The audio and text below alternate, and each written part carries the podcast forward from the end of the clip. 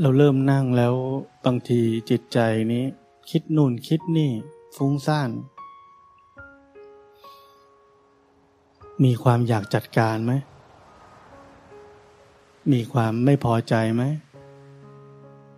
พอรู้ทันแล้วอยากจะทำอะไรไหม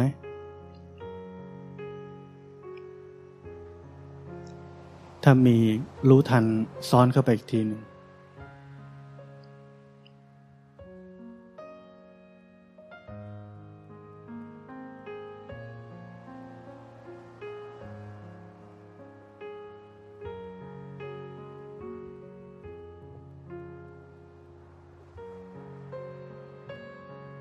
พอเราคุยกัน แล้วพอเรานั่งสมาธิมันเป็นเรื่องปกติ ที่ในช่วงแรกจิตใจนี่จะฟุ้งซ่านก่อน บางทีเราทำงานอยู่ในโลก เราเจอคน เจอเพื่อน เจอลูกค้าหรือว่าเจออะไรก็ตาม ตอนกลางคืนเรากลับมานั่งสมาธิ จิตใจนี้มันรับมาเยอะ มันไม่พ้นจะต้องฟุ้งซ่าน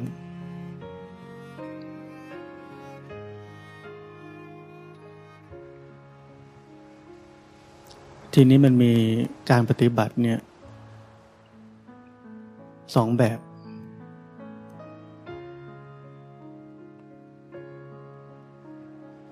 แบบแรกเรา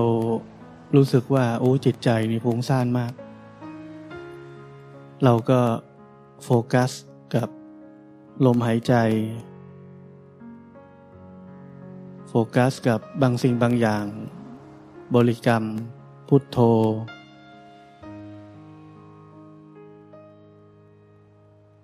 โดยมีความหวังว่าจะให้จิตนี้มันสงบลง หรือมีความหวังว่าสมาธิจะเกิดขึ้นบ้าง ความฟุ้งซ่านจะน้อยลงบ้าง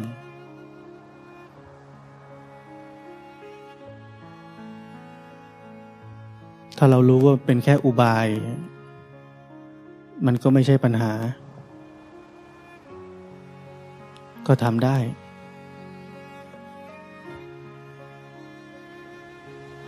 เป็นอุบายลดความฟุ้งซ่านที่มากเกินไป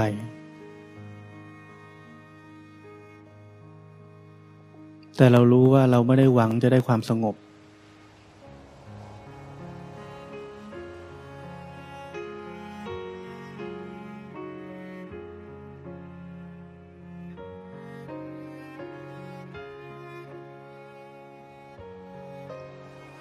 แต่มีอีกวิธีหนึ่ง คือรู้ มันฟุ้งซ่าน ตึกตัก ตึกตัก แล้วรู้ขึ้นมา เดี๋ยวมันฟุ้งอีก ตึกตัก ตึกตัก รู้ขึ้นมา รู้โดยที่ไม่ได้จงใจ หรือมีเป้าหมาย ว่าอยากให้มันหายไป หรืออยากให้มันลดลง เป็นการรู้ขึ้นมาเอง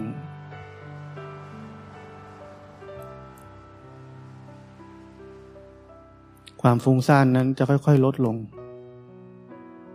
เองเหมือนกัน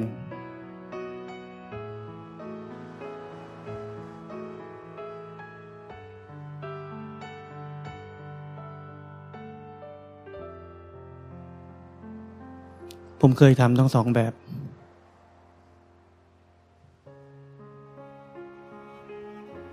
แบบที่ทำอะไร ไม่ค่อย work สำหรับผมทุกอย่างเลยไอ้แค่รู้เนี่ยสำหรับผมนี่ work แค่รู้แล้วก็อดทน มันไม่ดีก็อดทน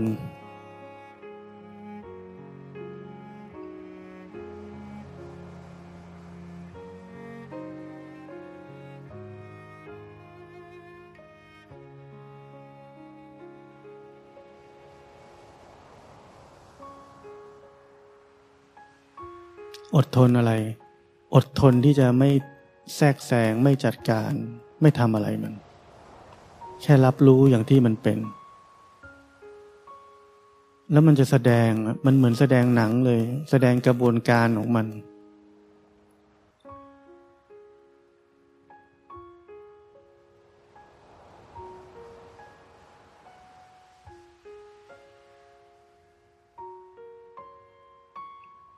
เราจะยิ่งมั่นใจ ยิ่งรู้สึกว่าง่าย เพราะเราไม่เคยทำอะไรเลย เราจะไม่มีความคิดเลยว่า เราปฏิบัติไปเรื่อยๆ เอ๊ะ ตอนนี้ต้องทำไงดี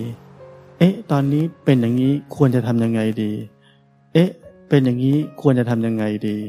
ควรจะใช้อุบายหรือเทคนิคยังไงดี มันอาจจะดีเหมือนกัน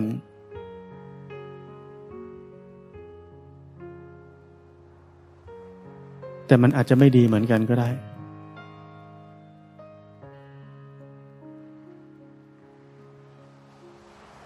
ชีวิตเราจะเต็มไปด้วยความสงสัย เต็มไปด้วยความอ่อนแอ เต็มไปด้วยความอยาก เต็มไปด้วยความลังเล ว่าเราต้องทำอะไรไหม ควรจะจัดการยังไงก่อนไหม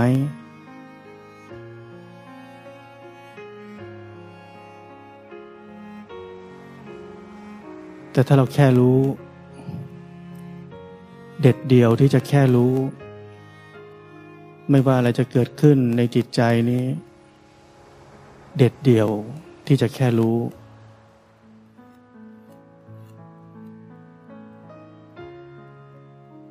ความเด็ดเดี่ยวนั้นจะทำให้เรามั่นคง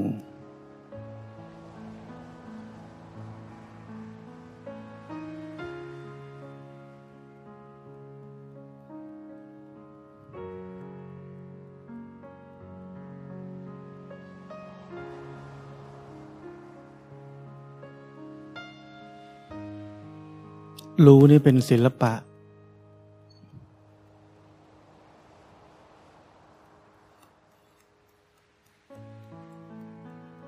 มันเหมือนเรากำลัง เรียน เขาเรียกว่าเรียนวิชาเฉพาะทางเลย เหมือนเรามีแพทย์เฉพาะทางใช่ไหมคนนี้ชำนาญมาก ผ่าตัด เรื่องนี้คนนี้ชำนาญมากผ่าตัดเรื่องนั้น เราชำนาญมากในการรู้ เพราะเราทำอยู่อย่างเดียว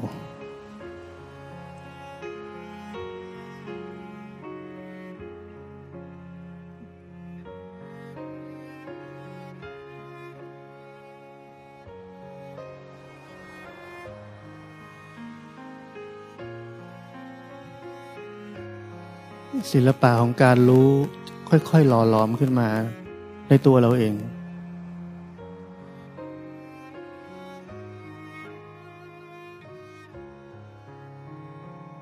จนเราเข้าถึงการรู้ที่ไม่ได้ทำอะไร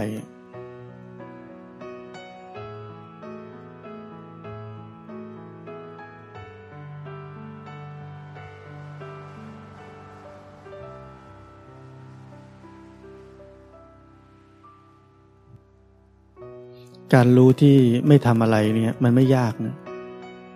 พวกเราทุกคนนะก็คงเคยทำได้อยู่แล้ว แต่เพียงแต่ว่าความชอบทำอะไรมันก็มีเยอะเหมือนกัน มันเลยดูเหมือนยาก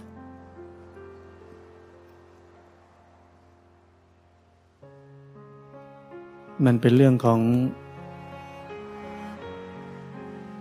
เหตุที่สะสมมา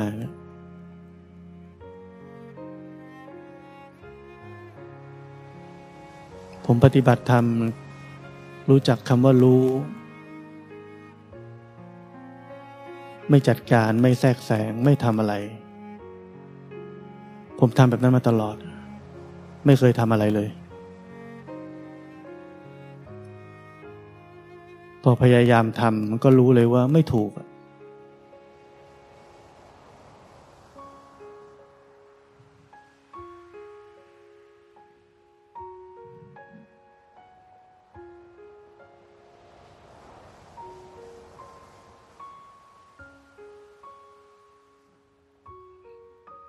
ผมอาจจะเคยทำผิดเหมือนพวกเราทุกคนนะ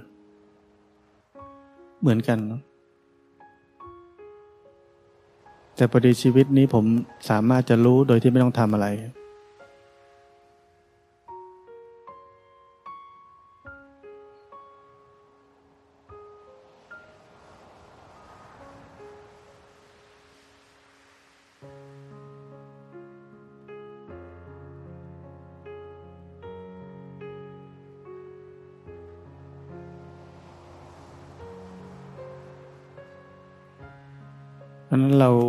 เดียวในกิริยารู้ รู้อย่างที่มันเป็น แปลเป็นหลักธรรมที่พระเจ้าให้ไว้เรียกว่าการเจริญสติปัฏฐานสี่รู้กายอย่างที่กายเป็น รู้ใจอย่างที่ใจเป็น ไม่ละเลย กายกับใจนี่อยู่กับเราตลอด ไม่ละเลย เมื่อเราละเลยเราจะอยู่ในความคิดอยู่ในอารมณ์ เมื่อไหร่เราอยู่ในอารมณ์อยู่ในความคิดนั่นแปลว่าละเลย มันมีแค่นี้เอง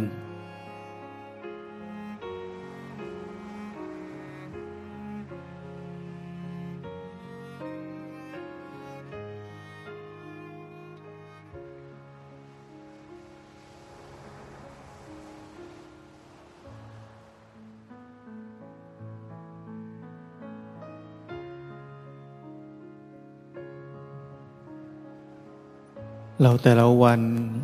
แต่ละเวลา สังเกต ชีวิตย่อยๆของเราในแต่ละช่วงเวลาช่วงของวัน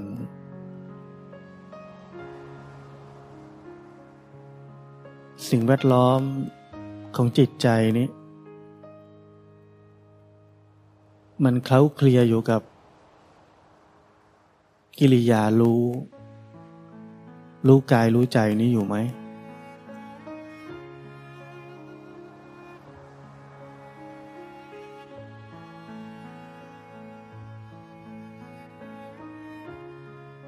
นึกคำศัพท์ว่าเคล้าเคลียเนี่ย ออก ไม่รู้จะมีคำศัพท์ที่ดีกว่านี้ไหม พยายามจะอธิบายว่า มันสังเกตตัวเองนึกไหมบางทีเรา เดี๋ยวทำกิจกรรมนี้ทำกิจกรรมนู้นกิจกรรมของเราเองนั่นแหละ ไม่ใช่เรื่องคนอื่นอะแต่มันคิดนู่นคิดนี่ ไปเรื่อย ไม่ได้รู้กายรู้ใจ คือมันเคยชินที่จะลืมเนื้อลืมตัว นั้นหมั่นสังเกตว่า ชีวิตเราในแต่ละช่วง แต่ละกิจกรรมที่เรากำลังทำอยู่ เรารู้กายรู้ใจตัวเองไหม ไปทางไหนมากกว่ากัน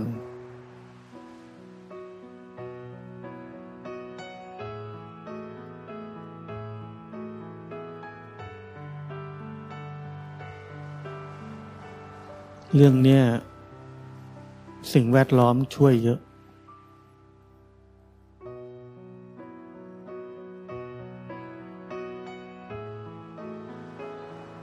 เราอยู่ใกล้เพื่อน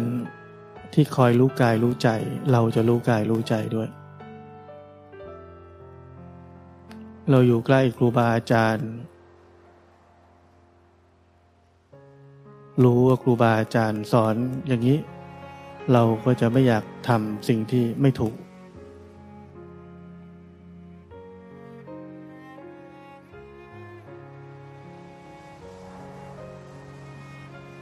มันจะเป็นธรรมชาติเลย ธรรมชาติของการมีวิถีชีวิตที่ถูกต้อง การอยู่ในสิ่งแวดล้อมที่ถูกต้อง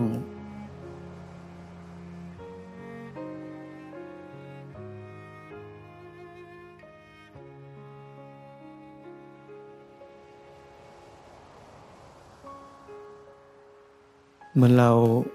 บางคนเคยอยู่ที่นี่ ตอนนี้กลับบ้าน เราจะรู้สึกได้ว่ามันต่างกัน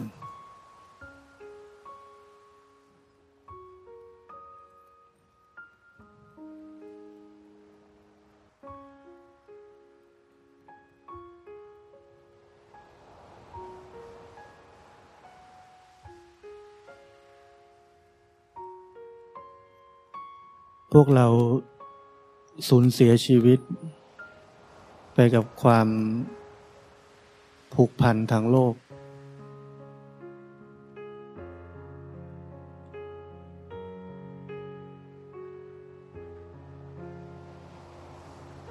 ความเป็นห่วง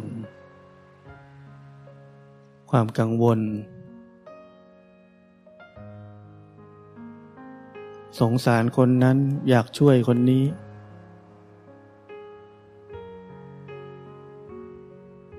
ผมไม่ได้พูดเรื่องแบบนี้มานานมากแล้ว พอทิ้งไปนานๆ เราก็ลืม แต่ที่ไม่ได้พูดมานานเพราะพูดไปเยอะแล้ว คิดว่าทุกคนควรจะเข้าใจ รับรู้แล้ว อะไรที่ควรทำอะไรไม่ควรทำ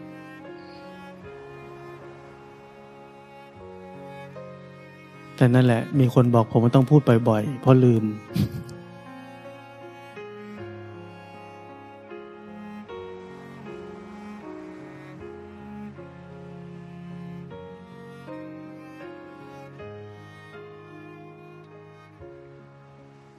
สิ่งที่ผมสอนอยู่เสมอคือเรามีหน้าที่ ดับไฟบนหัวตัวเองก่อน ไม่ใช่สิ่งที่ผมสอนสิ่งที่พระเจ้าสอน ผมเอามาบอกต่อ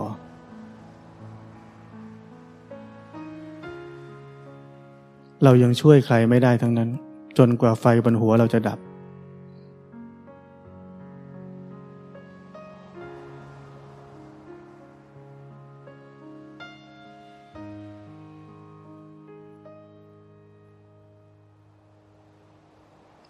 ถ้าเรายังเห็นคนเป็นคน การช่วยของเรา มันจะบิดบิดเบี้ยวเบี้ยว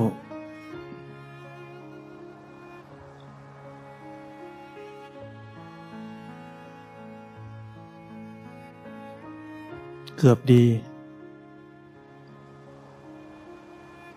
เกือบดีแปลว่าไม่ดี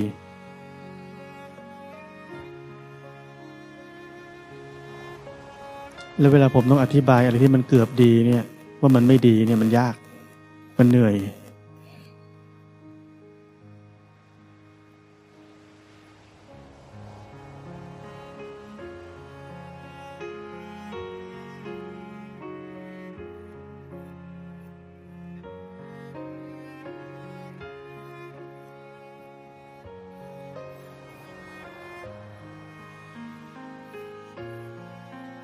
เพราะนั้นชีวิตของเราทุกคนก็มีหลักง่าย ๆ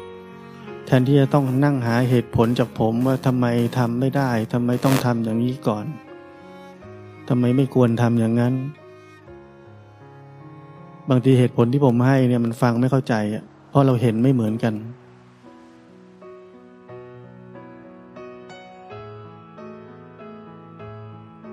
เพราะนั้นเริ่มจากง่าย ๆ อันนี้ พระพุทธเจ้าสอนว่าจงดับไฟบนหัวตัวเองก่อน ค่อยดับไฟบนหัวคนอื่น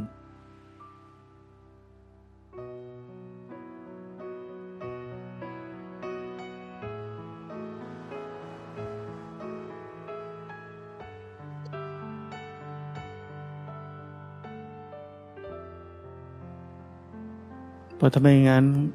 ชีวิตเราและคนอื่น มันจะเป็นลักษณะเตียอุ้มค่อม คือไปไหนไม่รอดทั้งคู่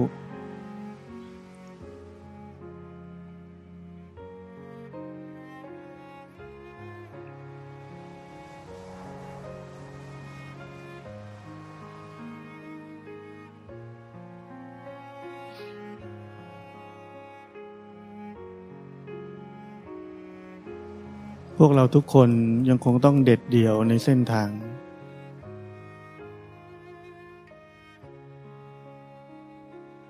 อดทน ฝืนจิตใจฝืนความรู้สึก แต่ต้องอดทน ผมพูดทุกครั้ง ผมพูดแบบนี้ไม่ใช่ผมไม่เคยอดทน ผมเคยอดทนมาแล้ว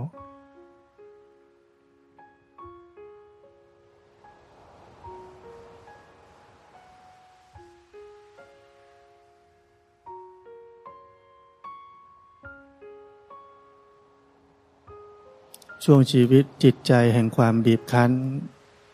ทั้งจิตใจเราและจิตใจ คนที่เรารัก มันจะผ่านไป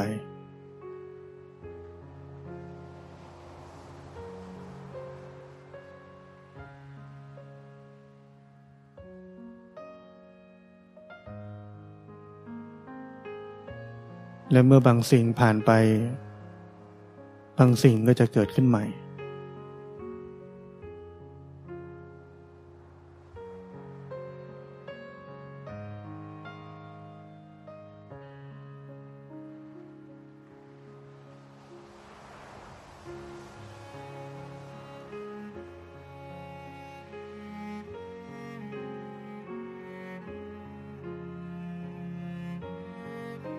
มื่อเช้าผมบอกพวกเราคนหนึ่งว่า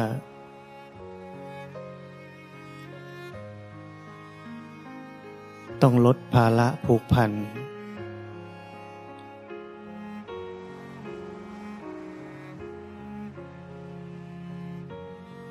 เขาบอกว่าเขาปฏิบัติธรรมทุกวันเคร่งครัด ลดงานสังคม ลดอะไรไปหลายอย่างแล้ว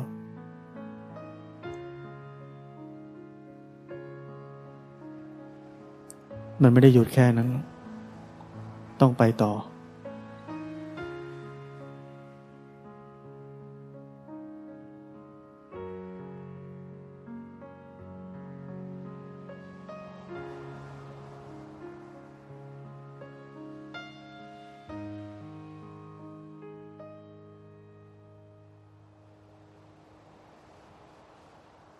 อย่าลืมคำสอนของพุทธเจ้า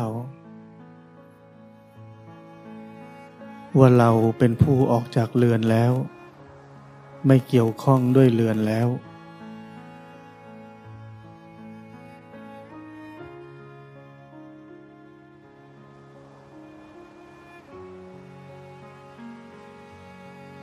เป็นสิ่งที่ทำได้ยากนะ แต่เราทุกคนต้องผ่านประสบการณ์นั้นไป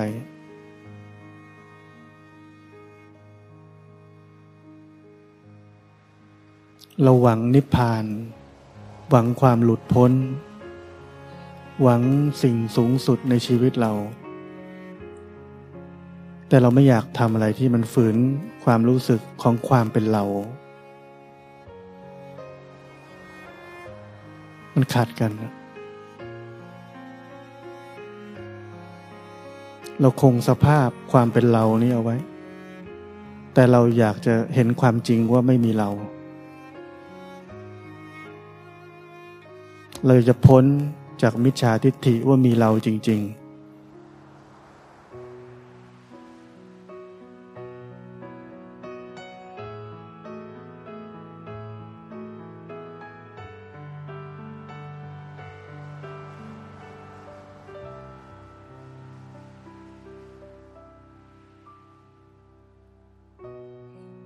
เหมือนที่หลวงปู่มั่นเคยเทศไว้ กิเลสเท่ามหาสมุทรแต่ความเพียรเท่าฝ่ามือ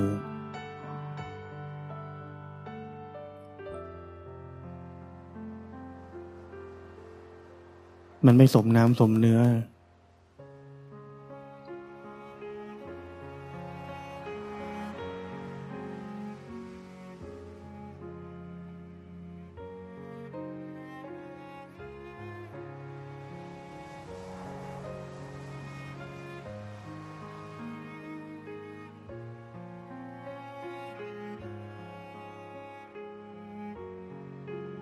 การปฏิบัติธรรมนี่มันเป็นเรื่องตลก นักปฏิบัติธรรม ในสายตาของชาวโลกคือเป็นคนดี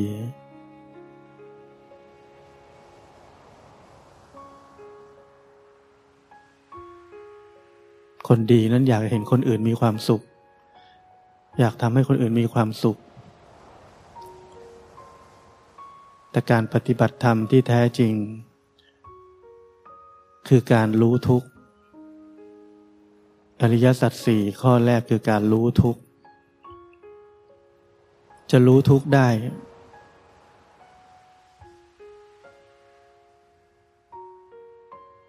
ง่ายที่สุดคือต้องให้คนนั้นมันเป็นทุกข์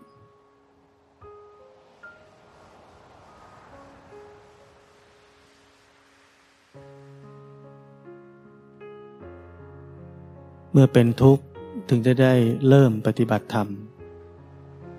จนเข้ามาเห็นกายและจิตนี้เป็นทุกข์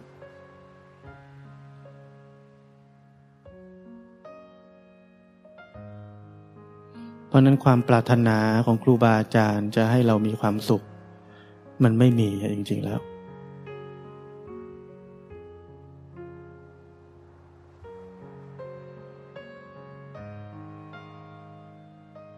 มีแต่ต้องการให้เราเห็นทุกข์ ด้วยวิธีการคือทำให้เราทุกข์ แล้วก็ต้องอดทนต่อความโกรธ ไม่พอใจของลูกศิษย์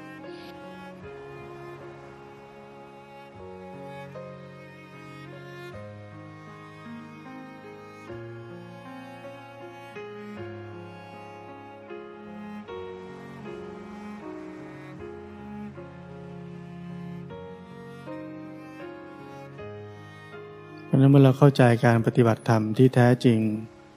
เราจะเข้าใจวิถีของครูบาอาจารย์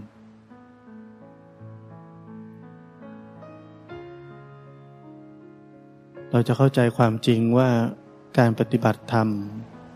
ไม่ใช่เป็นไปเพื่อความสวยหรู แบบที่คนภายนอก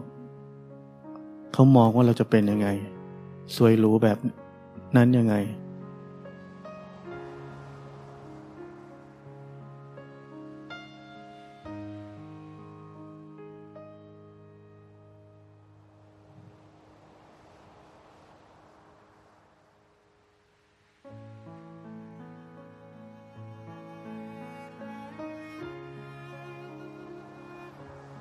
แต่นี่คือเรื่องจริง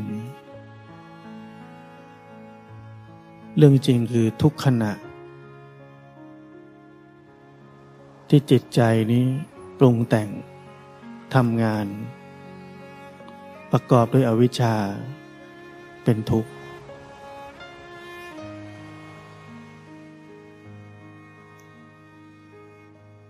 ทุกขณะที่จิตทำงาน ประกอบด้วยความยึดมั่นถือมั่น เป็นทุกข์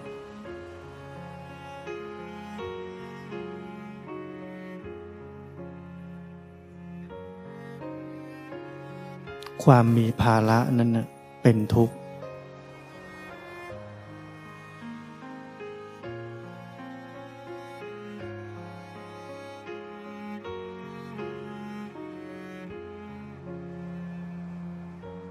เราจะเห็นกันละเอียดลงไปถึงขนาดนั้น